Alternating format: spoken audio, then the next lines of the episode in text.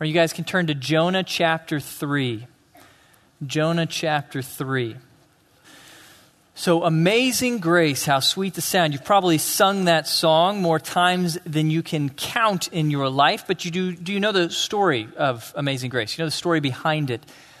It was written by a guy named John Newton, this guy, in 1779. And if you would have known John as a young man, he would have been the last man on earth you would expect to write a hymn that you would sing in church. At 11, John went to sea with his dad. He became a sailor. And he quickly developed a reputation for insubordination and vulgarity.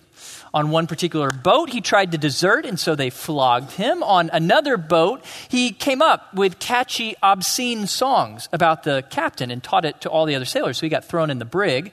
On yet another boat, he actually was called by the captain one of the most vulgar men he had ever met, and that's saying something for a guy who lives among sailors. I mean, they all cuss. And yet, John had a reputation as an incredibly vulgar man. He said of himself during that age of his life, I sinned with a high hand, and I made it my study to tempt and seduce others.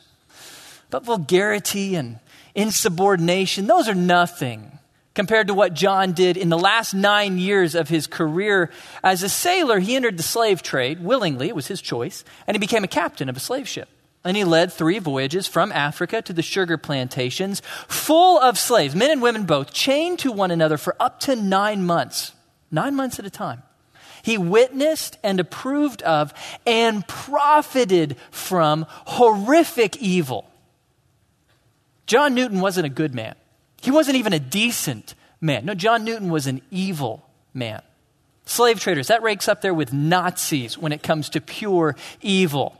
And yet, that's exactly the kind of man that God wanted to reach in grace. God loved John Newton, even when John Newton was a slave trader. And so God orchestrated a series of near death experiences for John. They broke him and brought him to faith in Jesus Christ. And then in grace, God's Spirit began to transform him. Gradually, he turned from sin. He exited the slave trade. He actually became a pastor, a gifted pastor and hymn writer, and then dedicated the latter years of his life to abolition, to ending slavery.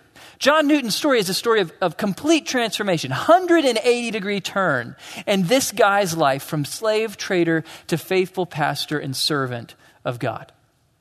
He said of himself towards the end of his life, I am not the man I ought to be, and I'm not the man I wish to be, and I am not the man I hope to be. But by the grace of God, I am not the man I used to be. The grace of God reached down and grabbed hold of John Newton, the slave trader, the sinner, the wicked, evil, vulgar man, and redeemed him and transformed him. And as you hear the, the words of amazing grace, what you realize is that John's story is really not about John. John Newton is not the hero of his story, it's about God. God is the hero of his story. It's about God's limitless grace to a wicked and evil man. That's the story of John Newton. That's also the story of the book of Jonah. You've been in Jonah for a couple weeks now. You probably realize the book of Jonah is not about Jonah. And it's not about Nineveh. Who is it about?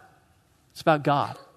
It's about the limitless grace of God, the grace of God extended to people who utterly do not deserve it, to Jonah and to Nineveh. Chapter 3 is particularly about that. This is the pinnacle of God's grace. Here in chapter 3, God is going to extend his limitless grace both to Jonah, one of his own people, a believer, and to the Ninevites, who weren't his people. So look at chapter 3. Uh, the chapter begins with God's limitless grace to Jonah, to one of his own, to a believer. God gives Jonah a second chance. Look with me starting in verse 1. Now the word of the Lord came to Jonah the second time, saying, Arise, go to Nineveh, the great city, and proclaim to it the proclamation which I am going to tell you. Now, if you'll recall, this is about exactly the same job that God gave Jonah back in chapter 1. Chapter 1, verse 2, he told Jonah, Go to Nineveh and preach what I tell you. Well, how did Jonah do with that job? He failed. He failed, and not by a little bit. He didn't miss Nineveh by a few miles. No, he missed it because he went the completely opposite direction. He failed utterly. And not by accident. It wasn't a navigation error. No, it was on purpose. He was rebelling against God. He was an open rebellion, rejection of God's plan. He marches the other way. Jonah only comes to repentance when he's dying, when he is sinking, drowning in the ocean, that he finally calls out to God. And God forgives him. And in chapter 3, God gives him a second chance. Now, I want to ask you, put yourself in God's shoes for a moment. Imagine that you are God at the beginning of chapter 3, and Jonah has done what Jonah did, and he calls out to you and repents. What would you give Jonah?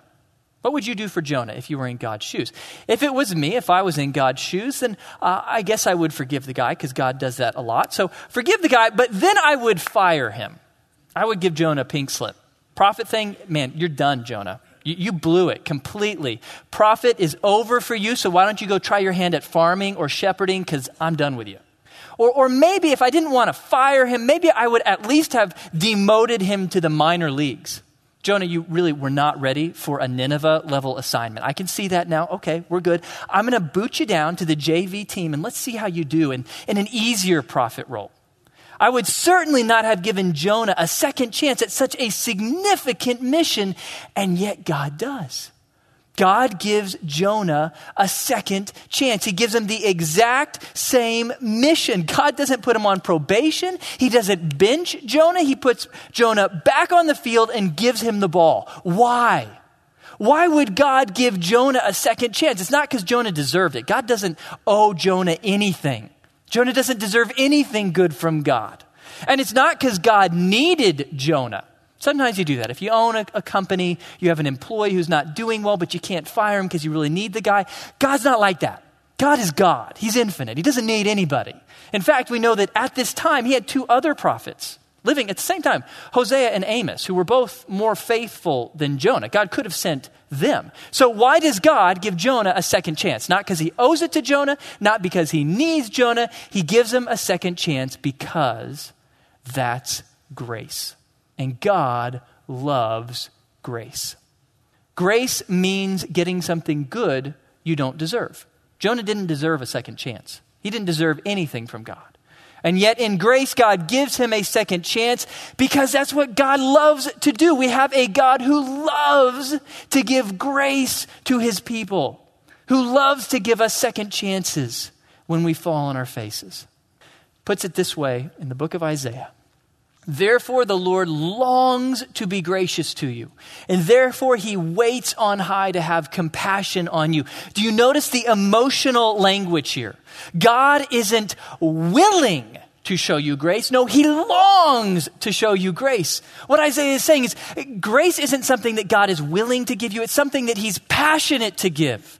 God loves to extend grace to his people, it thrills God.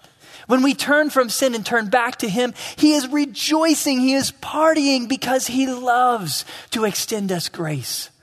That's what God does. He gives second chances to His people when we blow it. He loves to give us grace. He's doing it throughout the Bible. It's not just Jonah.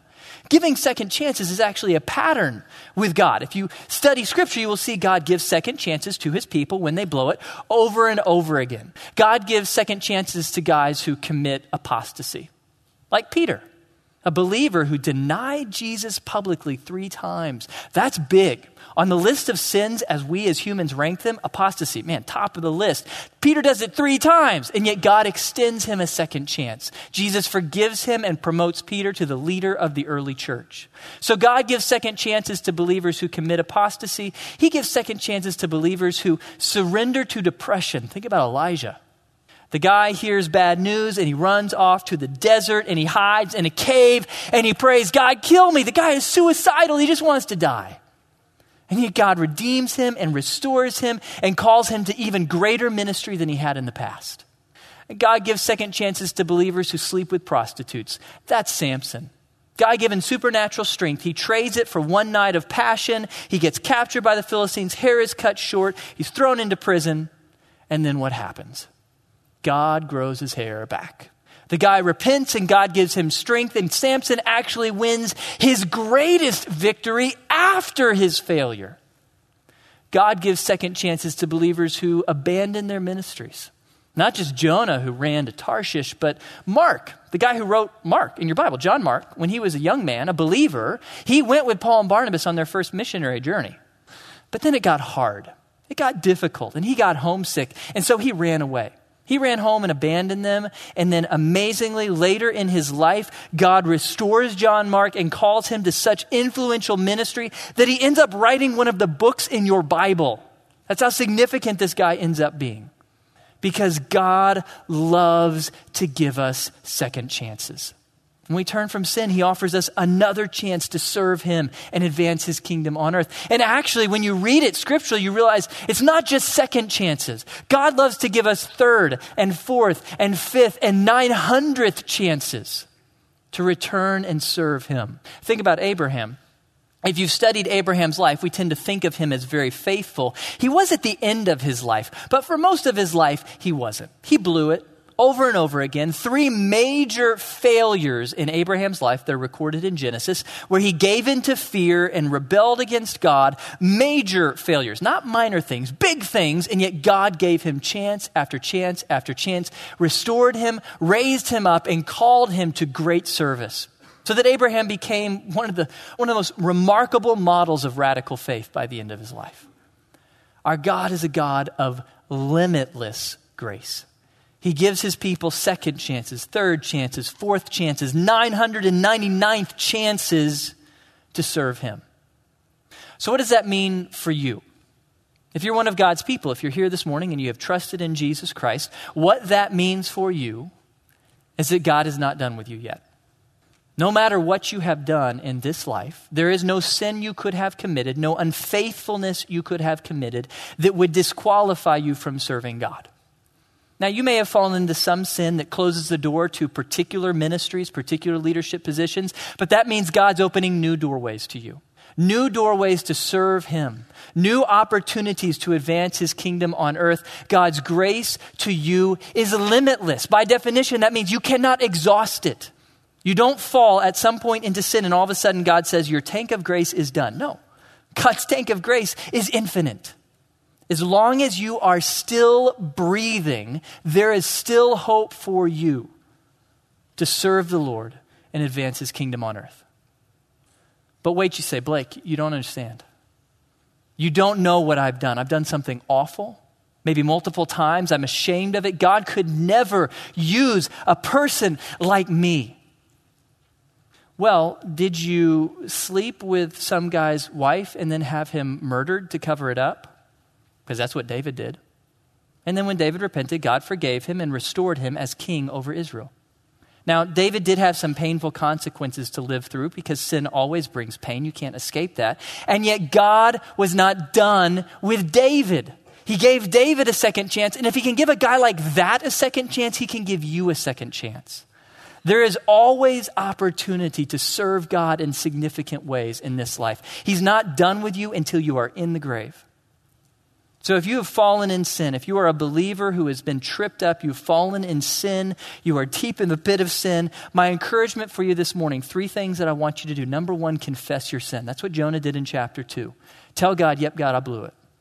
This was sin. This is serious. I confess that to you. Confess your sin. Number two, turn from your sin. Turn away from it. Now, probably you're going to need help. Sin is awfully attractive, and it can be incredibly addictive. So you may need a friend in your life who will pray for you and hold you accountable. You may need help even more than that. You, you may need help to overcome an addiction. If that's the case, I encourage you to check out our Celebrate Recovery ministry. Here at Grace Bible Church, it meets at the Southwood campuses on Tuesday evenings. We would love to have you come out and get help to turn away from that addictive sin in your life. So confess your sin and turn from it. And then, number three, remember that as you turn from sin, God wants to call you back into service. God is not done with you yet. He is extending you a second chance, or a third chance, or a 900th chance to serve Him in significant ways. God's grace is limitless. You can't use it up, it's always there for you. He's not done with you. He wants to call you out of your sin, restore you, heal you, and use you to make a lasting difference on this planet for Jesus Christ. God's grace to his people is limitless. That's the first thing that we see in Jonah chapter 3 as he extends limitless grace to his prophet, to Jonah. But God's limitless grace is not just for his people, for us. The rest of the chapter is about God's limitless grace to Nineveh, to the city of Nineveh. Let's set the scene, if you will look with me, starting in verse 3. So Jonah arose and went to Nineveh, according to the word of the Lord. Now, Nineveh was an exceedingly great city, a three days' walk. Then Jonah began to go through the city one day's walk, and he cried out and said, Yet 40 days and Nineveh will be overthrown. So Jonah finally obeys and goes to Nineveh, and he begins to proclaim this message. We're told that Nineveh was a, a great city, a, a city that required three days. Literally in Hebrew, it's a, a three day city. And what that means is that Nineveh was so large that if you wanted to proclaim a message that everyone in Nineveh would hear, it took three days. You had to preach three days. You would go from suburb to suburb of the ancient city of Nineveh for three full days before the city would have, as a whole, heard your message. So Jonah goes one day's walk into the city of Nineveh and he begins to proclaim this really simple message, just eight words. That's all he says, just eight words. And what happens? Well, look with me starting in the next verse. Verse 5 Then the people of Nineveh believed in God and they called a fast and put on sackcloth from the greatest to the least of them. When the word reached the king of Nineveh, he arose from his throne, laid aside his robe from him, covered himself with sackcloth, and sat on the ashes. He issued a proclamation, and it said, In Nineveh, by the decree of the king and his nobles, do not let man, beast, herd, or flock taste a thing. Do not let them eat or drink water, but both man and beast must be covered with sackcloth, and let men call on God earnestly, that each may turn from his wicked way and from the violence which is in his hands. Who knows, God may turn and relent and withdraw his burning anger, so that we will not perish. Jonah goes one day into the city and begins to proclaim this simple prophecy, just eight words, uh, one day in on, on a planned trip of three days. It's going to be a three day long ministry, but it gets cut short, right? All we hear about is Jonah's first day. Why? Because the Ninevites beat him to the punch. All it takes is one day.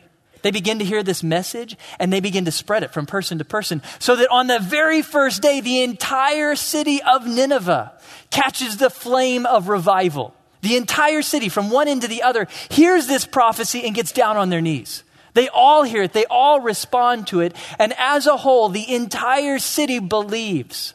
They all believe in God. Now, I need to clarify something at this point so that you understand what's going on in Jonah 3. When it says they believe in God, in Hebrew, you need to know that when it says God, it's not Yahweh. Yahweh is the name of Israel's God, the one true God, the great and only God, the God we believe in. The Ninevites were pantheists, meaning they believed in lots of gods. They probably still believed in lots of gods after this. The word in Hebrew is Elohim. And Elohim is the generic word for God, it just means a great God. What the Ninevites believed is that a great God was about to show up. A great God who you should fear was angry with them and about to judge them. So, chapter 3 of, of Jonah is not about individual Ninevites placing their faith in God for salvation. That's, that's not what's going on here. They're not placing their faith in Yahweh so that they spend eternity with Him. Now, will some of the Ninevites in this chapter be in heaven? Maybe. Maybe some of them heard these eight words from Jonah and thought, man, I should talk more to this guy. Then they talk to him and find out that, that this God is the actual only God, named Yahweh, the God of Israel. Maybe they came to place their faith in that God. Maybe we will see some of these Ninevites in heaven, but that's not what Jonah is about. It's not about individual Ninevites placing their faith in the God of Israel. It's about the city as a whole, waking up one day and realizing that a great God was angry with them and about to show up in judgment. The city as a whole believes that message from Jonah's mouth, and it terrifies them. They are scared senseless. They are fearful. They know our time has come. And that fear motivates them to do the only reasonable thing. They follow up their belief with repentance. The, the city of Nineveh repents before God. Now, what does that mean? I know Brian has begun to unfold this idea of repentance to you. Let me just put this together. What we see in chapter 3 teaches us a lot about the idea of biblical repentance. Repent in the Bible means very simply to turn from something bad to something good in order to escape God's punishment. Actually, in Hebrew and Greek, repent just means to turn around, to turn from one thing to its opposite. But in the Bible, the basic spiritual idea is you turn from something bad towards something good to escape God's punishment in your life. Now, who in the Bible is called to repent? Who's repentance for? Well, it varies. Passage to passage, it varies. Sometimes it's believers who need to repent, sometimes it's unbelievers, sometimes it's both. And what do they need to repent of? What do they need to turn away from? Well, that varies as well. Sometimes it's a sinful behavior, like Acts chapter 17. Paul calls the Athenians to repent of their idolatry, stop worshiping idols. In Acts chapter 2, Peter calls the Jews to repent of a wrong belief. There, they had believed that Jesus was a criminal who deserved crucifixion. They needed to repent of that, to believe, to change their minds, and embrace him as the Son of God who deserved their worship. So, repentance means various things in various places. Here in chapter 3 of the book of Jonah, it is a message given to unbelievers, challenging them to turn from their sinful behavior. They need to recognize that they have done wrong things, particularly violence. That's the big thing that the city of Nineveh is condemned over. They need to repent of their violent ways. Now, how does it play out? What do they do to repent? Well, as you read the chapter, what we just read, you see that repentance for the Ninevites included three things, three, three steps. First of all, they had to recognize their sin. That's what the king does in verse 8. He calls out, he identifies their sin. Now, there's something fascinating here. You may have noticed. In Jonah's prophecy, did you notice that he never points out their sin?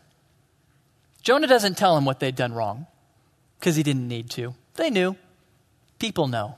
We have a conscience. God gave us a conscience. We know what we've done wrong. They knew. They had committed immorality and violence. They, they identify their sin. They admit to God, yes, we have sinned. So that's the first step of repentance. You identify your sin, you recognize it, but it doesn't end there. Second, you express sorrow for it. Biblical repentance is not just about recognizing sin. It's not just enough to, to recognize the fact that I have sinned. Repentance isn't just an intellectual idea, it's an emotion. I must not just recognize my sin, I must feel sorrow for it. I must grieve over it. Repentance means that I feel the same way about my sin that God does. God hates it. God is sorrowful over it. We must be sorrowful over it. Now, in the ancient world, you express that sorrow by doing the two things they do. Number one, you fast. You give up food and water. That is how they expressed extreme sorrow in the ancient world. Second, you take off your nice clothes and you put on sackcloth. Sackcloth was uh, the coarsest of all cloth. It was made of goat's hair. It's what poor people and prisoners wore in the ancient world.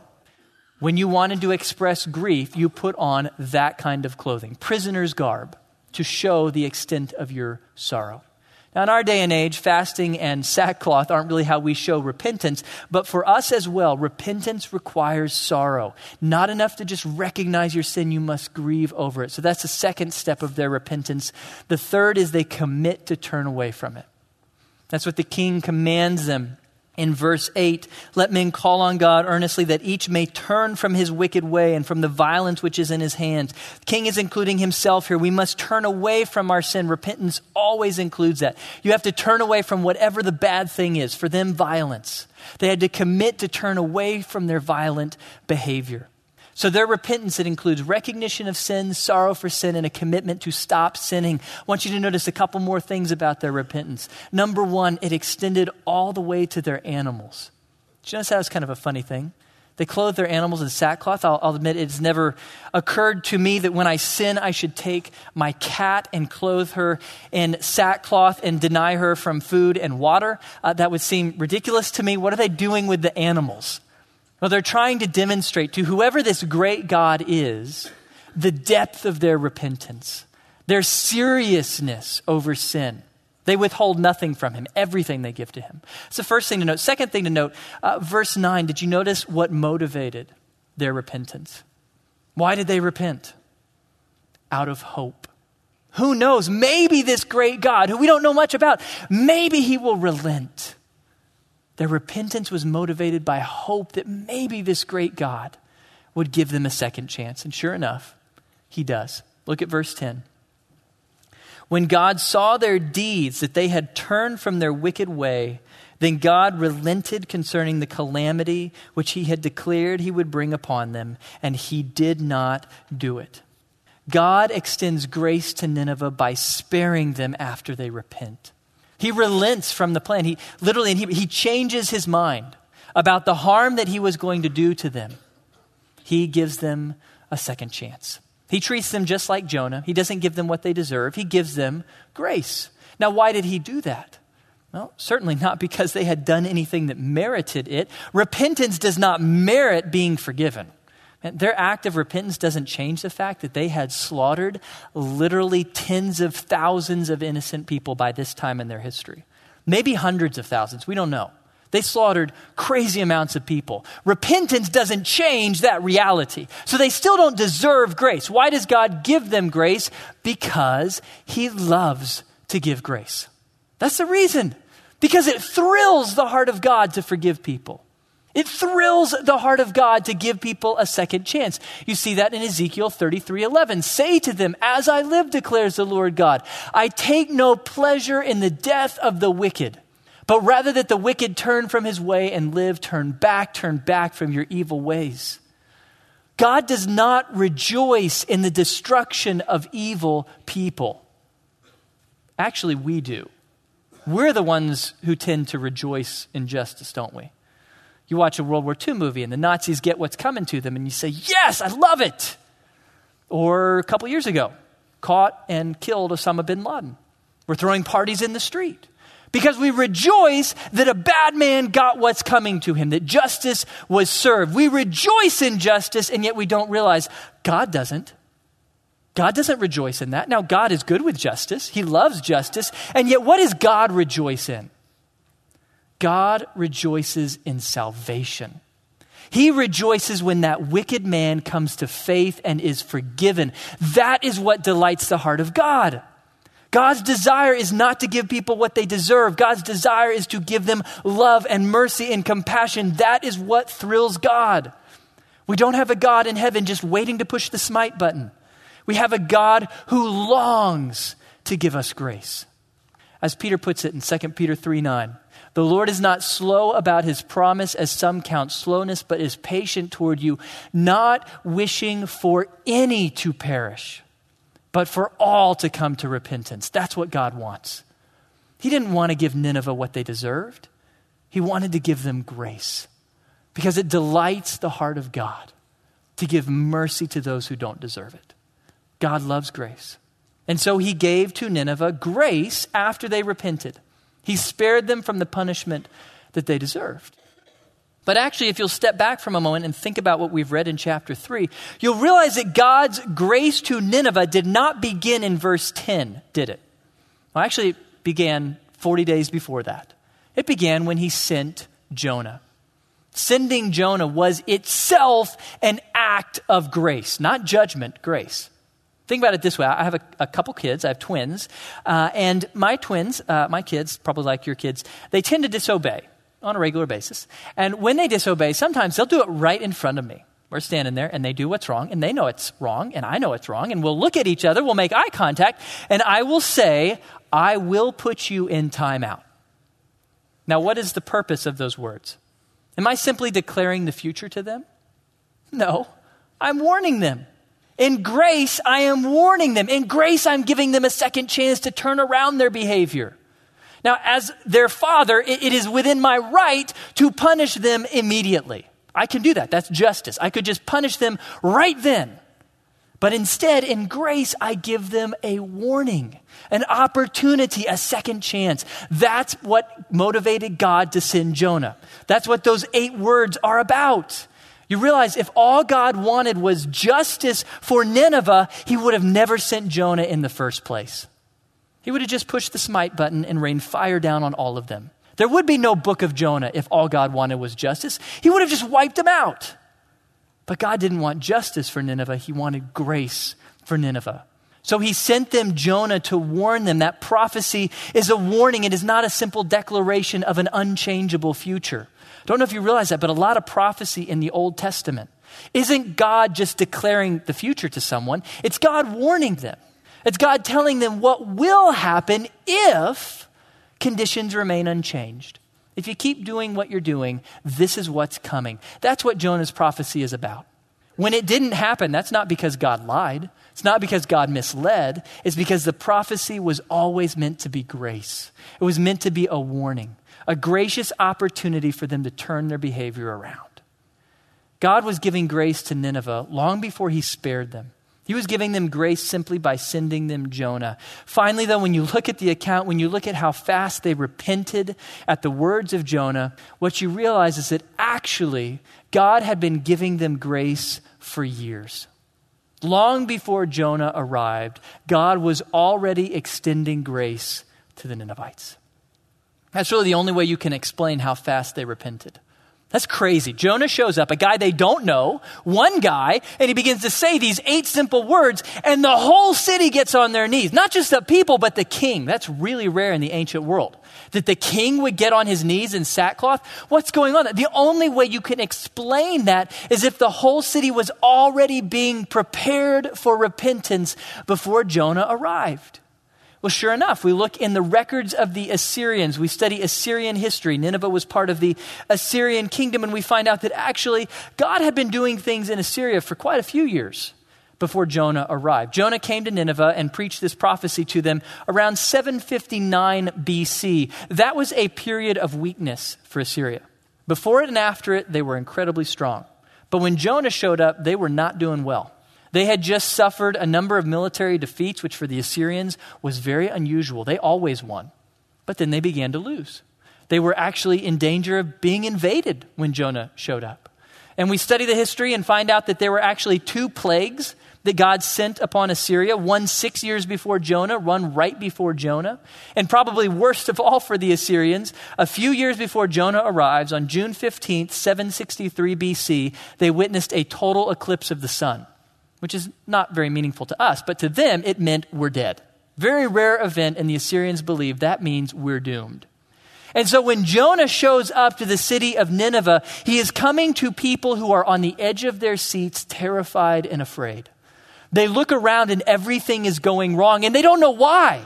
They don't know what they have done wrong. They don't know what God they have offended. All they know is all the signs, all the omens point to the fact that you are about to die. They don't know why. They don't know the reason. And then Jonah shows up and gives it to them. Here's why. Instantly they repent. They're on their knees because God had been showing them grace for years before Jonah arrived. Now you pause for a moment and you recognize, you ask yourself, wait a minute, Plagues and military defeats don't sound like grace. But actually, to a prideful and violent people, they are. That is grace to prideful and violent people, that God would break them, that God would defeat them, that God would crush them. That's exactly what they needed to be prepared for Jonah's message. If God would have left the Ninevites in power, if they were at the peak of their power, then when Jonah showed up, they would have just killed the dude. That would have been the end of it. But God in grace broke them and crushed them so that when Jonah showed up, they were ready. And some of you have people in your own lives relatives, friends, coworkers who are walking in sin, who have absolutely rejected God. They've heard the gospel, they want nothing to do with it. They are rebelling against God, and you wonder, how do I pray for that person? And I think Jonah chapter 3 tells us it is good to pray that God would break them, that God would crush them, that God would cause their life not to work because that's what people need to come to faith. The worst thing to see is a person who is in rebellion against God and yet enjoying life. That's bad.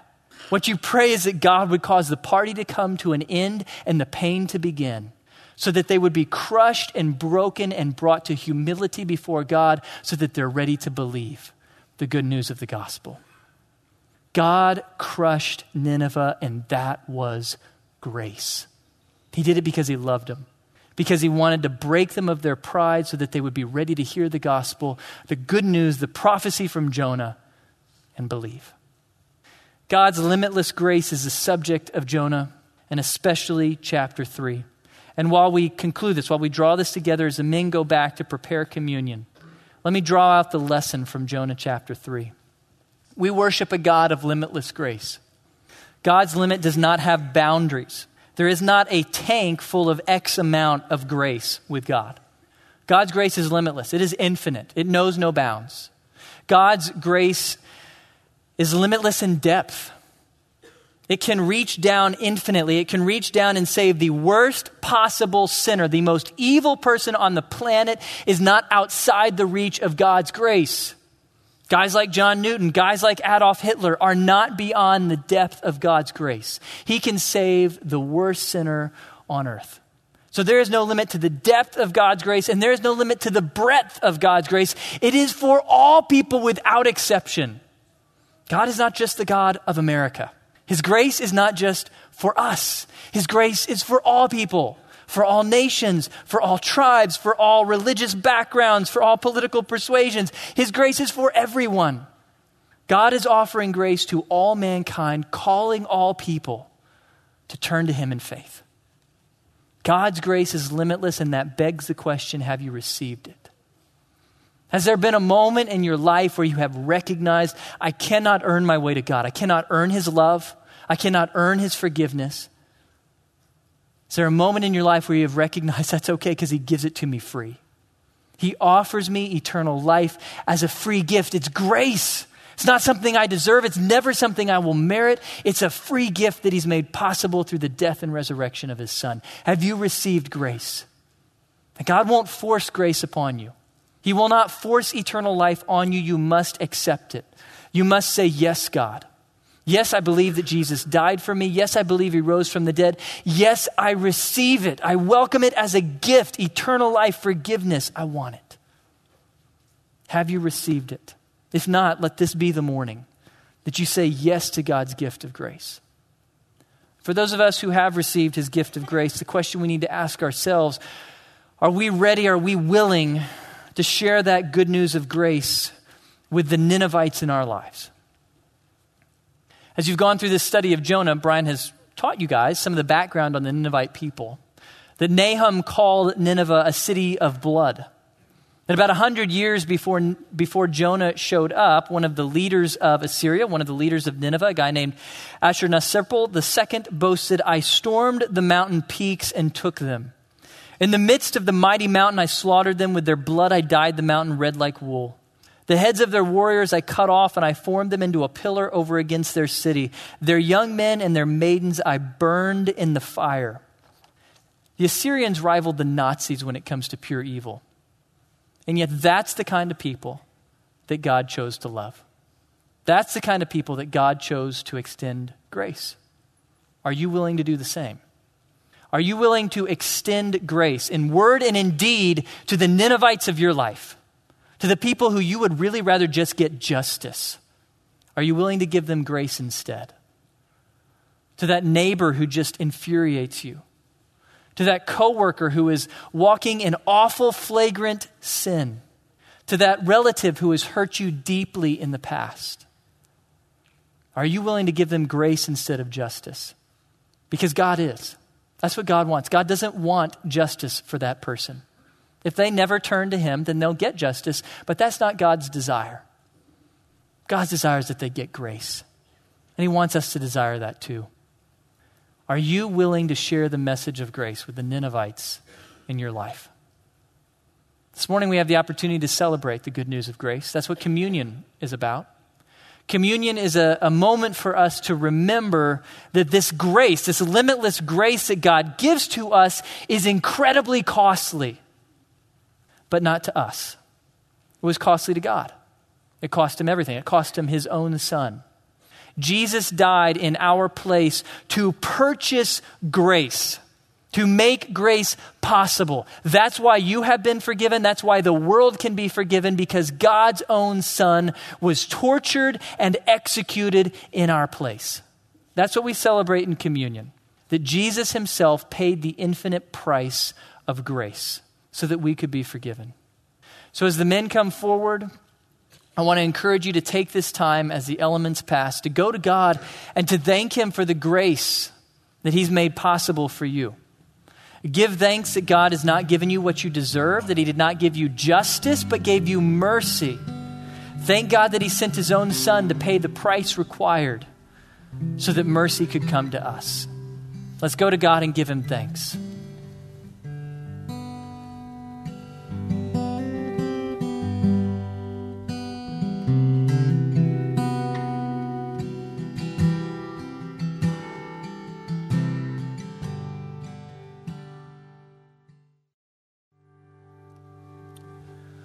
1 Corinthians 11, Paul says, For I received from the Lord that which I also delivered to you. That the Lord Jesus, in the night in which he was betrayed, took bread, and when he had given in thanks, he broke it and said, This is my body, which is for you. Do this in remembrance of me. In the same way, he took the cup also after supper, saying, This cup is the new covenant in my blood. Do this as often as you drink it in remembrance of me. Lord God, we thank you that you are a God who loves grace. You didn't have to be. You could be a God who simply gives us justice, who simply gives us what we deserve. It's your right to do that. And yet, in grace, you have chosen instead to love us.